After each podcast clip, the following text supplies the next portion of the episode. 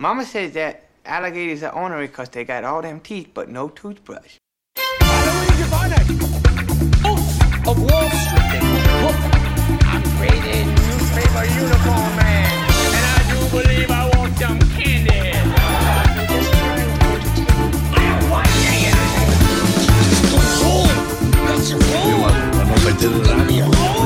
I'm funny how? I mean funny like I'm a clown. Once again, things that could have been brought to my attention yesterday! Now that I've met you, would you object to never seeing each other again? That is a quote from an Aimee Mann song. Has nothing to do with what we're about to talk about today. This is Little Marty, a podcast about Martin Scorsese and Adam Sandler. My name is Eric Halloween. And my name is Jeremy the Butcher. Eric couldn't be happier. Could not be happier to be covering uh, what was originally your favorite Scorsese film, After Hours. Yeah. Oh yeah. Yeah. May, And, it may or may uh, we'll- not uh, be the same at the end of this. Uh, Yeah, run, we'll but- find out at the end if my ninth viewing of After Hours made me just it made me just completely flip around and, and, and just hate this movie. Right. It could happen. could, could, could very happen. Well happen. You know, Jeremy, uh, what's going on right now? Oh, oh yeah. So we have a uh, uh, before we dive in to the uh, you know the Patreon. I feel like I had something I was going to cover, but I forgot. So let's talk about uh, uh, all the fun stuff that we got coming up over on the Patreon real quick. Yeah, let's before talk we about that money, money, stuff. money, baby. Ooh, dollars, cents. Jeremy, it's you know what? It tomorrow I think is officially Halloween or Mm. not Halloween. Fall. yeah. Fall is Halloween in my mind. It's just like a 90 day long Halloween.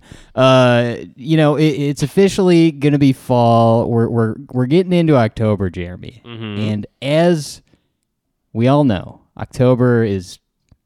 I'm gonna say the spookiest month. I'm just gonna put it out there. Yeah. I don't know if everyone agrees with me or if this is gonna be like some kind of like uh, Eric did a hot take or something. I don't know, but I think that fall uh, October is perhaps the spookiest month Yeah. and we like to cover the spookiest films of all. That's that that's that's correct. Patreon. That is correct. Yeah, we we typically use this opportunity to really do what we want to be doing anyway, which is just covering horror movies. I think that's uh, that's kind of um, our our bread and butter. You know, we started as a Chucky podcast, and uh, Hmm. you know we've moved all around. But man, I, I do love this podcast in the month of October, M- maybe even more than any other month. Oh yeah, and this month, Jeremy, we're doing something special. It's Witch Month. We're doing a witch edition Hmm. Which of uh, yeah, of the uh, you know the October Patreon. Well, I'll come up with a catchier title. There's some good uh, Who's Um, on First uh, comedy to be had here with the Witch Edition's Witch. Oh yeah. Oh yeah. You know, instead of hiring uh, writers to like write jokes for me, I'm just gonna start going to improv shows, and when they ask for a suggestion, I'll just say like, uh, which which month, and then I'll see what they come up with. I'll rip it off and use it for our podcast, and Mm-hmm. Yeah. we'll make money from it. Right? Yeah, that's not a bad idea. I don't. I don't hate it. Anyway, we're doing which month? We're doing uh, Monkey Bone Vember in November, which it, it's pretty self-explanatory. But we will be covering the movie Monkey Bone three to four times in a row. That's happening in November, uh, and then of course Christmas month is coming up. So Jeremy, we this is my favorite season for the Patreon, and if I were to tell someone to go and support the show and, and listen to all sorts of bonus content, where would I tell them to go? You would tell them to go to patreon.com slash the doughboys. No, uh, you want to go to patreon.com slash Eric and Jeremy. That's where you can find all of our, uh, you know, award-winning material. Uh, which, by the way, Eric, I've invented a new award. It's called the Eric and Jeremy Patreon Award, uh, where we win every year. So head on over, check it out. Uh, especially, I, I will say this too, especially if you like the show Tales from the Crypt. We have covered a ton of that show. We And, really uh, did. And uh, yeah, I think I have a feeling that in due time, we will return to that show. You know, Jeremy, I, this is worth mentioning because uh, I, I was maybe going to bring this up on uh, on the Patreon, but while we're here, I just realized that I this occurred the same day that I watched After Hours. So uh, I have cable now, Jeremy. I I, I- am in a, a an apartment situation that has uh we've got some cable going on here, and I. Uh, Memorial, what's the holiday that just happened? Labor Day weekend? Yeah. Is that Sunday? It's like, you know, a three day weekend. You got that middle day. You're just like doing absolutely nothing with your time, right. Hanging out around the house. I turn on what is now my favorite channel, Jeremy, the Sci Fi Network. I've always liked it, but now that I have cable and am like seeing what the what the world is out the cable world is out there sci-fi is probably the best Oh, okay. uh, out of all the channels. I love that. And and Jeremy, here is the main reason. I turn on this damn channel. Middle of the day. They're playing not just Child's Play 1, not just Child's Play 2. They're playing the first 3 Child's Play movies. Whoa. And I had nothing going on that day. Oh wow. So I watched I revisited uh, all 3 Child's Play movies, my friend, and it was a real blast from the past. yeah, those first three movies are excellent. I think each one of them's great. Yeah. I mean, well, the third one is uh not the strongest, but it does have a good ending. I I, will- it, yeah. it did yeah. I like that. Part 2 one. is I- like I- my I- favorite one of my favorite horror movies. It might be the highlight, yeah, for that era. But yeah, and def- but and definitely th- three is almost like Halloween three, where it's like the uh, outlier, you know, a little bit, um, right. a little bit of a departure, but still like that ending, that paintball ending. Yikes! Yeah. Yeah. Well, Jeremy, let's dive into After Hours. So we just watched uh The King of Comedy. Uh huh. and now we are watching After Hours. So we're kind of now now we are officially out of uh, uh De Niro verse for a little while. I yeah, think right. and and officially we are out of the auteurship of Scorsese. This is uh, 1985. The auteurs are over. It is the studios have returned to Hollywood. Eric, they are now back in control, and you know. Uh, d- uh, directors like Scorsese and Coppola are kind of forced into situations where they have to now make studio uh, films, um, taking jobs just to kind of get by. And uh, this film, as good as it is, uh, really not saying anything negative about the film at all, because I, I really do love it quite a bit. Uh, it is a product of that time. You know, uh, Scorsese, you know, probably wouldn't have made this on his own, um, but you know was was needed needed a job and, and took this. And King of Comedy was a huge flop. Nobody saw it, and uh, you know I don't know if you've ever seen the documentary Easy Riders to Raging Bulls, but they, they kind of mark uh, King of Comedy as a, as a little bit of the end of the uh, the '70s filmmaker explosion here in America. Um, and uh, and this film is a uh, is him just kind of going along to get along. I think the next two films we're about to watch here of his, including Color of Money, is another one. Um, But yeah, uh, interesting time. Interesting time for film, for the landscape of film uh, in general. Um. Oh yeah. Okay. I'm seeing here on Wikipedia that first uh not first film without De Niro since Alice doesn't live here anymore. Man, Yeah. that seems like a long time ago. we Oh, watched oh that my movie. gosh, yeah. And I will, in case anyone has not seen Alice Doesn't Live Here Anymore, just as a refresher, it is about a woman who moves. Yeah, Long running joke on the show. it's pretty good. Uh, yeah, so After Hours, directed by Scorsese, a little bit of background on the production. Paramount, so uh, they abandoned the Last Temptation of Christ production, which was a huge disappointment to Scorsese. Uh, it spurred him to focus on independent companies and smaller projects. Uh, off- opportunity was offered to him by his lawyer Jay Julien, who put him through Griffin Dunne and Amy Robinson's independent group, uh, double play company. The project was called "A Night in Soho, and it was based on the script by Joseph Minion. Uh, the screenplay, not to be confused with The Minions, by the way. And not to be confused with Last Night in Soho, which is the new Edgar Wright movie. Right, right. Uh, the screenplay, uh, originally titled Lies after the 1982 Joe Frank monologue that inspired the story, was written as part of an assignment for his film course at Columbia. Blah, blah, blah. Minion was 26 years old at the time the film was produced. Uh, okay, Scorsese made his final amendments and it became After Hours. So here we go. Uh, the film, this is interesting to me. I did not know this, was originally to be directed by Tim Burton. You ever heard of that guy? Yeah, and you know, I think. Oh, so we full disclosure. Uh, Eric and I did a, a, a really great episode of, of, my other film podcast that is now on hiatus, double double feature feature uh, about After Hours, and uh, yeah, in my research for After Hours for that show, I actually re- remember some of this stuff. So like, yeah, Tim Burton is um uh was gonna make this movie, which it, I mean it I think at the time we even we even said sort of you know it, it might be kind of hard to imagine after watching this version of it but you know there if you if you watch the film Pee-wee's Big Adventure that kind of has a similar vibe to this a little bit actually Yes. Um yeah, I maybe we did talk about this a little bit on that on that episode. I can't remember, but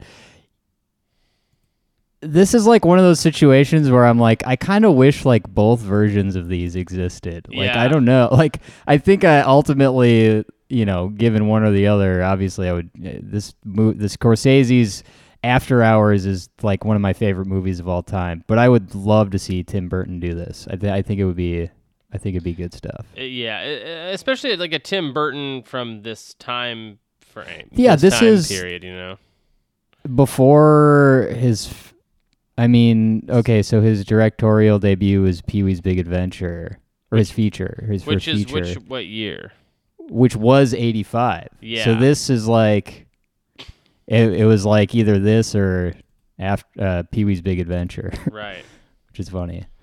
What did, what the hell did Tim Burton do before Pee Wee's to like get to that point? I guess he was an animator, right? And he did Frankenweenie, which Oh. was was his his sort of swans his break breakout thing, you know. Got it. Yeah. So diving into the little uh, a little bit of the trivia, Jeremy, and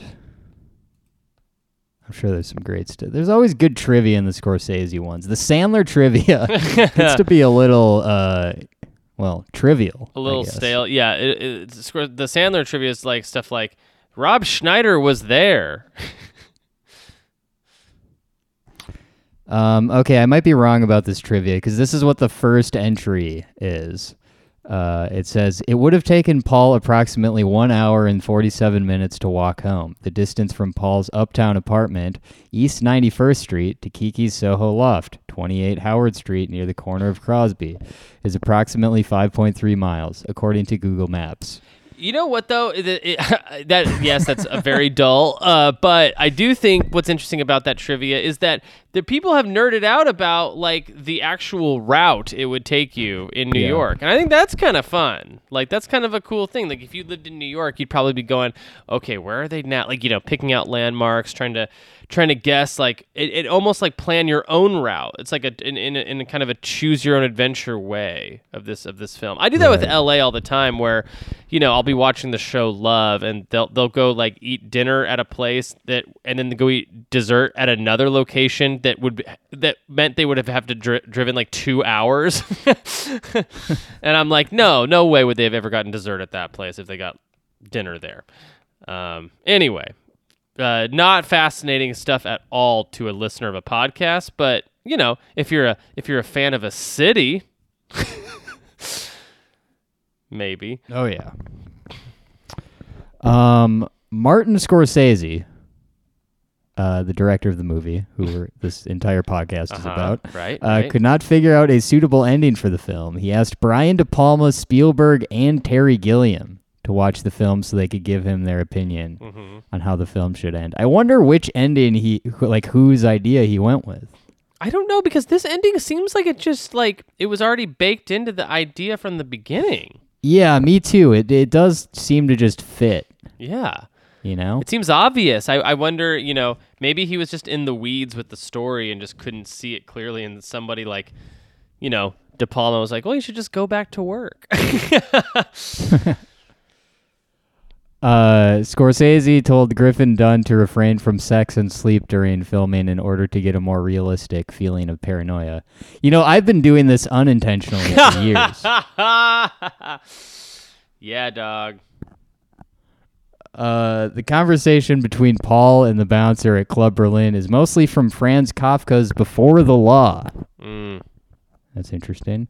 Um, Kafka is like one of those writers because Ka- Lynch was in- influenced by Kafka. I feel like Kafka is one of those writers that like influenced filmmakers. Yeah, for sure. He's he's he's fun and weird and interesting. I think um you know, uh, he's he's like a, he's also like film lit fr- freshman film lit favorite, you know? Like he's kind of like uh you know, he's a little he's a little on the nose, I think, but um but yeah, like uh, definitely you could see Kafka and like Gilliam. I think Soderbergh made the film Kafka. Um, anything that's weird. You ever read any Kafka? Uh, I've read the Metamorphosis and Right. I think a couple other short stories that were in just some collection. Right. Yeah, so, so you it's good. get it. It's good stuff. Oh yeah. Um. Yeah, I read them cover to cover.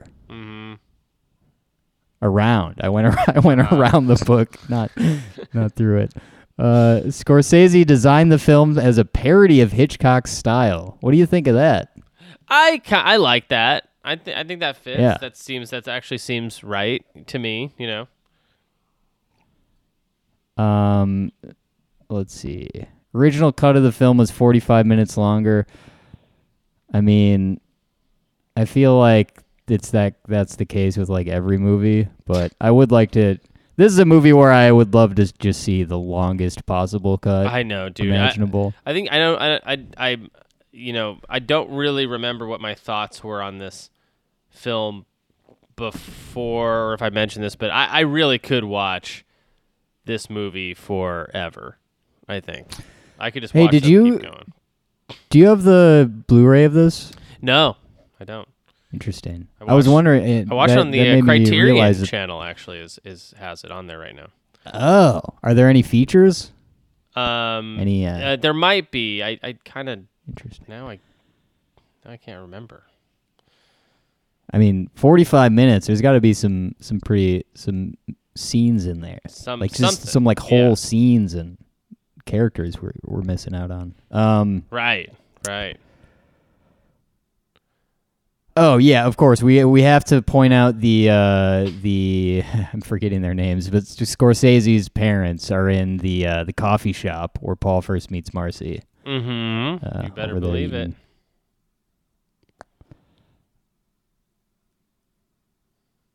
Uh, the key drop shot, Jeremy. This is interesting. So you you remember when she drops the key, the roommate drops the key down, That's right. and the camera's all flipping around and stuff.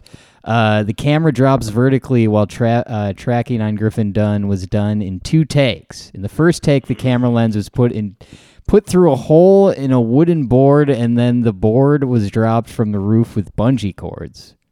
Oh, After cool. the first take was done, uh, producer Amy Robinson, director Martin Scorsese, and cinematographer Michael Ballhaus uh, refused to do the shot like that again for fear of Dunne's safety. According to Robinson, the bungee cord started smoking. Dunne, on the other hand, was obvious, uh, oblivious to the danger and was ready to do another take. Uh, Ballhaus filmed the second take with a fast crane move. Oh, okay. I thought that that was gonna go somewhere else. uh, and then it and then Dunne was killed. yeah. Uh, Scorsese described the film's screenplay as being like a Chinese puzzle. Don't know what that means, but I like it. uh, complicated, maybe. Uh, the film is included in Roger Ebert's Great Movies list. Yeah. You know what? This is in my Great Movies list. yeah, too. it's also in my great movies list. I I think this movie is incredibly strong. Uh, I remember even thinking that at the time, um, when we uh, when we watched it for Double Double Feature Feature, just thinking like, man, I, I probably had that same feeling that when you watched King of Comedy and you were just like, man, I, I can't believe I missed this. You know, like this is uh this is too good. I'm I'm surprised this film is isn't celebrated more. You know. Yeah, I can't hear or say the words "King of Comedy" without like my brain just Thinking of picturing King of Queens. the- oh, the King of Queens. Yeah, yeah, yeah. yeah. So, Jeremy, just out of curiosity, I want to see what kind of goofs are going on in this movie because there's got to be There's a couple. There's got to be of a couple and of of course, goofs. Think.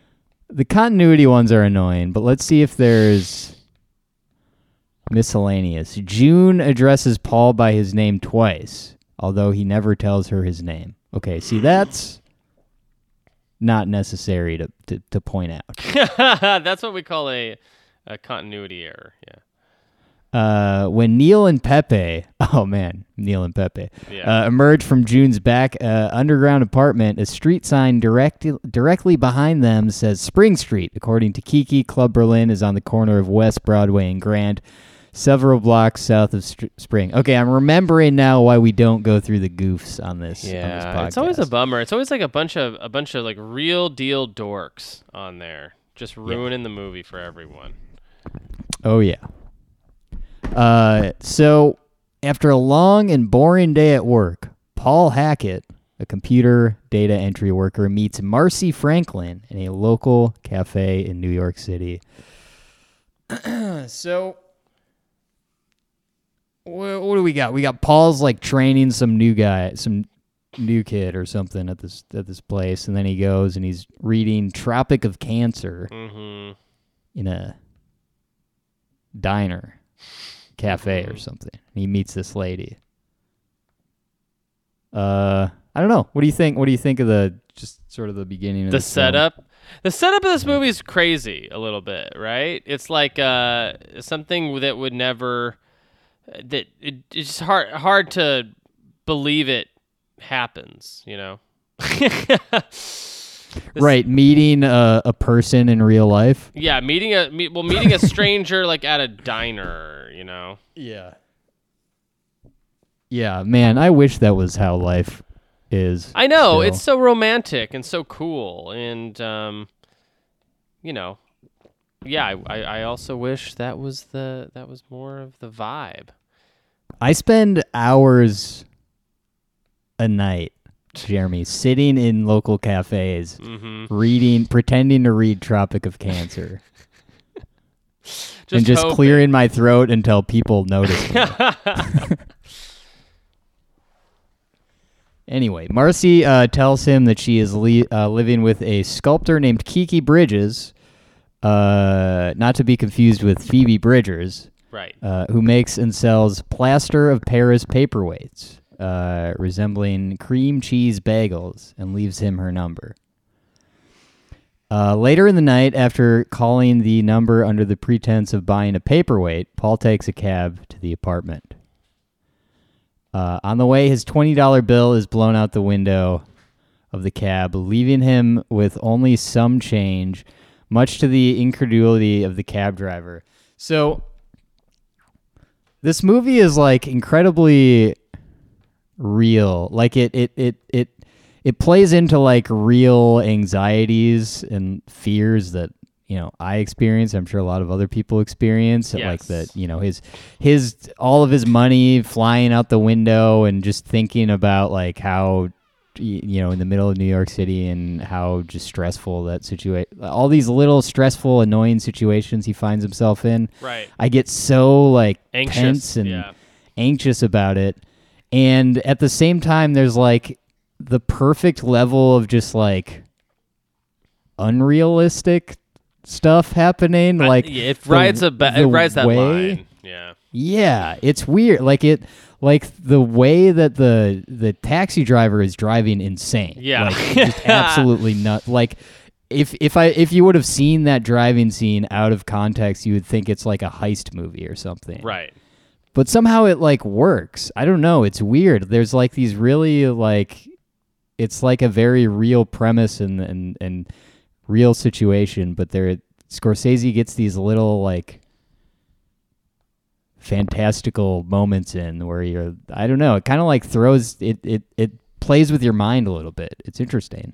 Yeah, it is really cool. It, um, I think if Tim Burton had done this movie, obviously, especially during this time, it would have been a lot less grounded, and I think it would have just been a whole different experience. Uh, you know what I mean? Like um, Tim Burton already does that kind of heightened suburban or that heightened city or that heightened reality, um, but Scorsese made something with this that I think is a lot more interesting, which is just like a sl- very slightly heightened version of a very grounded story. And then every ed- little piece of adventure, just like you said, it really resonates because it's um it's all based on in real fears and real phobias and real things that happen, like losing losing all your money in a cab. You know the the the kind of minutia, the things that happen in New York City that could potentially happen in New York City that you know. Uh, could just really put you in such a bind. You know, I think the right the writing in this is really good of just making you really believe that like, man, he's screwed.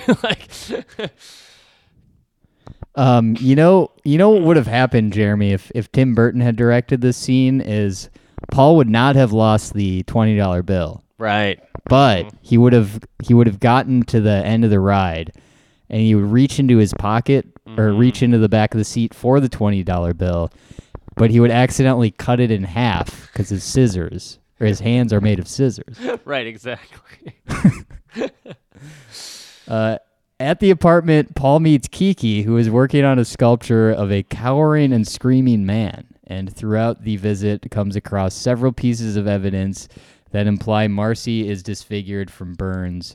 As a result of this implication and strange behavior from Marcy, Paul abruptly slips out of the apartment. Um, I think if I were to own any prop from any movie, it would be the cowering and screaming man from After Hours. Would be like my favorite piece of Yeah. film memorabilia to own. Would be definitely a great like conversation starter. But what do you think of uh, this weird Kiki character? I mean, ap- I mean, gr- great, right? Who's the uh, who's the actor that plays uh, Kiki? It's um, Linda Fiorentino. Yeah, she's she's awesome. Um, really, really great performances by everybody in the film. I will also say that, like, uh, comparing this movie to something like Paul Thomas Anderson's Inherent Vice, or maybe even Punch Drunk Love, like the idea of a prestigious filmmaker, director using all these incredible comedic performers is really fun, you know? Um, it- like, for example, Cheech and Chong are in this movie. Obviously, you know, you have Catherine O'Hara and um, Rosanna Arquette, and, and uh, I think, yeah, uh, the Linda Fiorentino, plays Kiki Bridges, is uh, great. Very funny. Yeah. Um. Let's see here. I was gonna make a joke about how Linda Fiorentino's name kind of sounds like an Italian, like a dish you would order at an Italian restaurant. Eh, But I, I'm trying to remember if I, I might have actually said that joke on the double double. You guys have Feature, got to listen to that episode. episode of Double Double Feature Yeah. Feature. It is it is Man. a trip to go back to. Uh, Paul attempts to go home by subway, but the fare has increased at the stroke of midnight. He goes to a bar where Julie, a waitress, immediately becomes enamored with him. At the bar, Paul learns that there have been a string of burglaries in the neighborhood. Uh, the bartender, Tom Schorr, offers to give Paul money for a subway token, but he is unable to open the cash register. Uh, they exchange keys so Paul can go to Tom's place to fetch the cash uh, register key. Afterwards, uh, Paul spots two burglars, Neil and Pepe, with Kiki's man sculpture. Uh, after he confronts them, they flee, dropping the sculpture in the process. Man, what a treat it would be to watch uh, Scorsese direct Cheech and Chong. I know, man. like, and I just I bet there was so many many laughs on set, you know, and like, they, I bet they just had a blast. Uh, when Paul returns the sculpture to Kiki and Marcy's apartment, Kiki encourages him to apologize to Marcy. However, when he attempts to do so, he discovers Marcy committed suicide. Uh, Kiki and a man named Horst have already left to go to a place called Club Berlin. Uh, Paul reports Marcy's death before remembering he was supposed to uh, return Tom's keys. Um, this is like one of the funniest things in a movie ever is when he's like posting the signs in the apartment that just say dead person yeah. with arrows pointing. Oh, so, so so so fu- so funny. Uh, Paul attempts to return to Tom's bar, but it is locked out with a uh, locked out with a sign indicating that Tom will be back in half an hour. Paul meets Julie again on the street, and she invites him up to her apartment to wait for Tom, where Paul is unnerved by her own strange behavior. uh, I like this character. This lady, uh, her name is Verna Bloom, I believe hmm is the the the The actress that, that that plays June. Uh, wait, June? Oh, Julie. Teri Garr. Yeah, Teri Garr. Who is June? Um, yes, Teri Garr as Julie. Uh, great performance. Really like this weird character that's like it's the 80s, but she's like stuck in the like she's obsessed with like the Monkees still and stuff. Really strange character. Uh, let's see here. He then returns to Tom's bar only for Tom to get a call informing him of the death of Marcy, who was his girlfriend. Paul Oh. decides to return to Julie's apartment where she begins to sketch his portraits while they talk. Uh, ultimately, Paul rejects Julie's advances and leaves. Uh, in search of Kiki and Horst to inform them of Marcy's suicide, he goes to Club Berlin where a group of punks attempt to shave his head into a mohawk. Uh, narrowly escaping, Paul meets a woman named Gail, an ice cream truck driver, who eventually mistakes him for the burglar plaguing the neighborhood, and she and a mob of local residents relentlessly pursue him. Yeah. Um. Again, like to get to you know for those people who haven't seen it out there, which I we always recommend you watch the films. Um, you know, but if you didn't get a, a chance to, the vibe of this film again is that it's taking place over one night, and as as you're as as uh you know uh Paul is experiencing all of these uh, little beats in his story, little beats in his adventure, you're becoming progressively more exhausted along with Paul, like as it's happening. Um, this film really does a good job of making you feel like you've been up all night yourself, you know. Um, so when when you uh, when you're seeing these things that isolated may just seem like oh that's kind of funny or that's kind of cute. Keep in mind that they're all dog piling on top of each other on top of Paul. I mean I don't know. That's kind of my feeling, Eric. What do you think? Is that s- similar to how you feel about the movie? Yeah, I, I I agree with you. I like the way you put that. It does feel like you're you're like up all night with this movie. Um, and like I don't know, like this moment.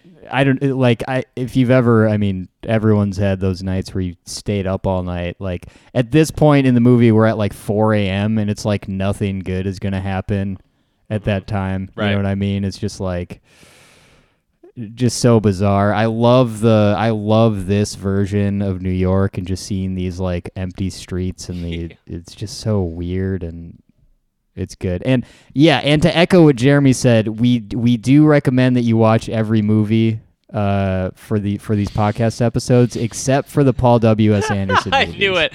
I knew you were gonna say that. Uh, he meets a man who he asks for help, and the man assures that he is looking for a gay hookup. Paul finds Tom again, but the mob, with the assistance of Julie Gail and Gail's Mr. Softee truck, pursues Paul. Paul discovers that as payback for rejecting her, Julie used his image in a wanted poster that names him as the burglar. Um, oh yeah, and she she works at that print shop. I didn't put that together. Um, he ultimately seek because I was trying to figure out like how the hell would, was she able to get these wanted posters up in the middle of the night. Right. Um, he ultimately seeks refuge uh, back at Club Berlin. Paul uses his last quarter to play "Is That All There Is" by Peggy Lee and asks a woman named June to dance. Paul explains he is being pursued, and June, also a sculptor who lives in the club's basement, offers to help him. She protects him by pouring plaster on him in order to disguise him as a sculptor while the mob searches the club for Paul. However, she will not let him out of the plaster even after the mob leaves, and it eventually hardens, trapping Paul in a position that resembles Kiki's sculpture. Uh, Neil and Pepe then break into Club Berlin and steal him, placing him in the back of their van. This ending He is crazy. This is a true. this is good. truly so crazy. Also, how many how many bodies are there? June, how many how many times have you done this to people and they've just like Right. never gotten out of the sculpture? Yeah, man. Uh, he falls from the van right outside the gate to his office building as the sun is rising. Paul brushes himself off and goes to his desk, bringing the film full circle. Yeah, honestly, like the best possible ending. I mean, Yeah. I mean, Yeah, it's right there it's in the good stuff. description, bringing him, uh, bringing the film full circle. That's what you want, Oh, yeah. you know, in a way. so I'm trying to figure. I'm okay. June. Oh, June is played by Verna Bloom. Verna that's Blue. that's who I was referring to earlier. Um, okay, so Jeremy, we've seen After Hours multiple times. How do you feel about the movie now? Honestly, again, this is like one of my favorites. I, I just really love it. I think it's good. I think it became one of my favorites after we watched it in Double Double Feature Feature. It ages really, really well. It's a fun movie. I'm also really into movies that take place over the course of one day or one night. Like I'm a huge Dazed and Confused fan. Like um, I just love that. I love that vibe uh, so much. You know, Clerks. You know, obviously um, you know, Mallrats. I, I, uh, and Mallrats was, by the way, the other film you chose for the double feature, Mallrats and After Hours.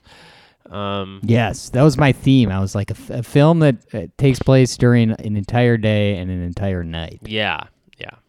um, anyway, so uh, I'm gonna give this film a whopping 3.25 out of four Chucky freckles. I have not given a film in the three point anythings yet. So this is I like this film 0.25 better than The Wedding Singer.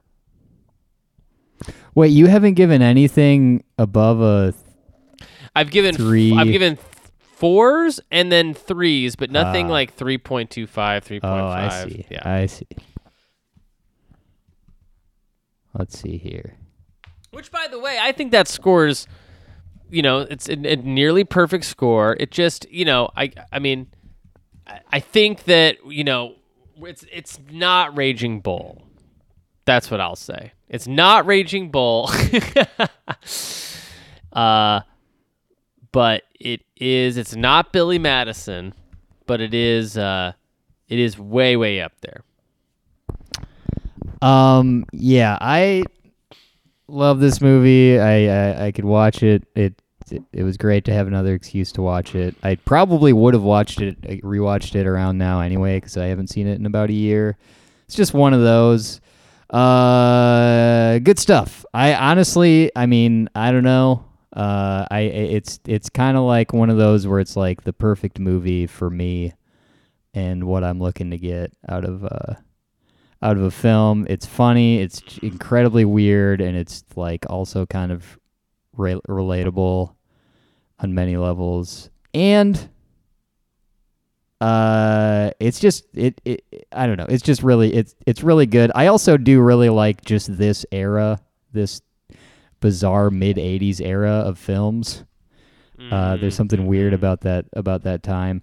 Um, I don't know, man. I mean, I did give King of Comedy four out of four, and I do stand by that. And I do personally like. I think After Hours is like on par with King of Comedy. Yeah. I'm just my. All right, I'm gonna give it a four out of four. Yeah, I think that's, that feels really true to you, you know, because the one thing I, think it- don't yeah. have with After Hours is the nostalgia factor, which is something that you do have. So Yes, and I'm I'm going through. I'm trying to see. Okay, I haven't given out too many fours, so I've given three fours: King of Comedy, After Hours, and Billy Madison. Better Alright. believe it. Hell yeah. Jeremy, next. Oh, oh, also we should we should mention we are covering uh uh rest in peace to Norm Macdonald. by the way. Yeah. And uh, we we had planned to cover um, Dirty Work for the sort of supplemental Adam Sandler material on our Patreon, um, and we will we we will be uh, you know we'll be talking about Dirty Work over there. Yeah, we'll be eulogizing is- the great Norm Macdonald. Oh yeah, and uh, Jeremy, what do we have going on? What what is the next Sandler movie? It is it Punch Drunk? I believe it, he did that right after Little Nicky. that's uh that's super funny. Yeah, let's let's see. Let's just give it an old look see here. Um so the nerds out there can get ready. We love you nerds. Loading the page. You know, Adam Sandler's IMDb page takes extra long to load because there's so many credits, you know? Oh yeah, I'm sure. He's a real credit ho- credit hound. We did yes, Big Daddy, Little Nicky. Oh no, it's not Punch Drunk. I'm sorry. It's actually uh, the movie The Animal. Eric, we have to watch The Animal.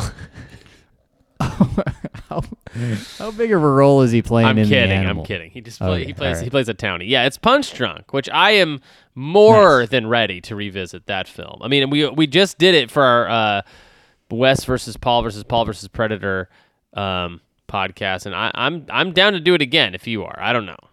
Oh yeah, Yeah. always down. Now the film after that is Eight Crazy Nights. I don't know if I'm quite ready to cover that again.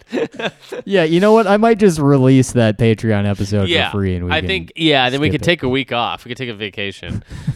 Um, yeah. Uh, I uh, but I am excited. Uh, actually, to after Eight Crazy Nights. So this will be like six weeks from now. Uh, we'll actually be watching um, Anger Management, which is a film. Yes. I think that might have been my first. Oh no. Uh, no, sorry, Mr. Deeds. Mr. Deeds comes after Punch Drunk. My bad. But Mr. Deeds is my, I think, my first actual uh, Sandler in theaters. interesting. Yeah. What was yours? You said Mr. Deeds comes after anger management. No, um, sorry. I, I, I, I, I skipped Mr. Deeds and went right to Eight Crazy Nights. So, Punch Drunk Love comes out, and then uh, um, Mr. Deeds and Eight Crazy Nights. So Mr. Deeds will be not. Yeah, Mr. Yeah. Deeds must have been mine. Must have been mine as well. Yeah, that's that was my first. Man, he's got uh Maybe we were at the same screening. I was in. Te- I did see it in Texas. Maybe, yeah. I No, that- I'm kidding. That's uh yeah, if you went to the Grapevine Mills Mall, you would have seen me there watching that movie. Yeah, I was there, dude. Saturday, 4:30 show. Absolutely, yeah, Saturday, um uh, uh August 26th. I just made up the time. By the way, 2002, that's a hot year for Sandler. He made 3 films, dude. He made Punch Drunk, Mr. Deeds, and Eight Crazy Man. Nights. oh, I haven't made any this year. Mm-mm, me neither, yeah. So uh, stay tuned for that. Patreon.com slash Eric and Jeremy for all your supplemental content needs. And uh, yeah, Norma, I'll see you in my dreams. Mm-hmm.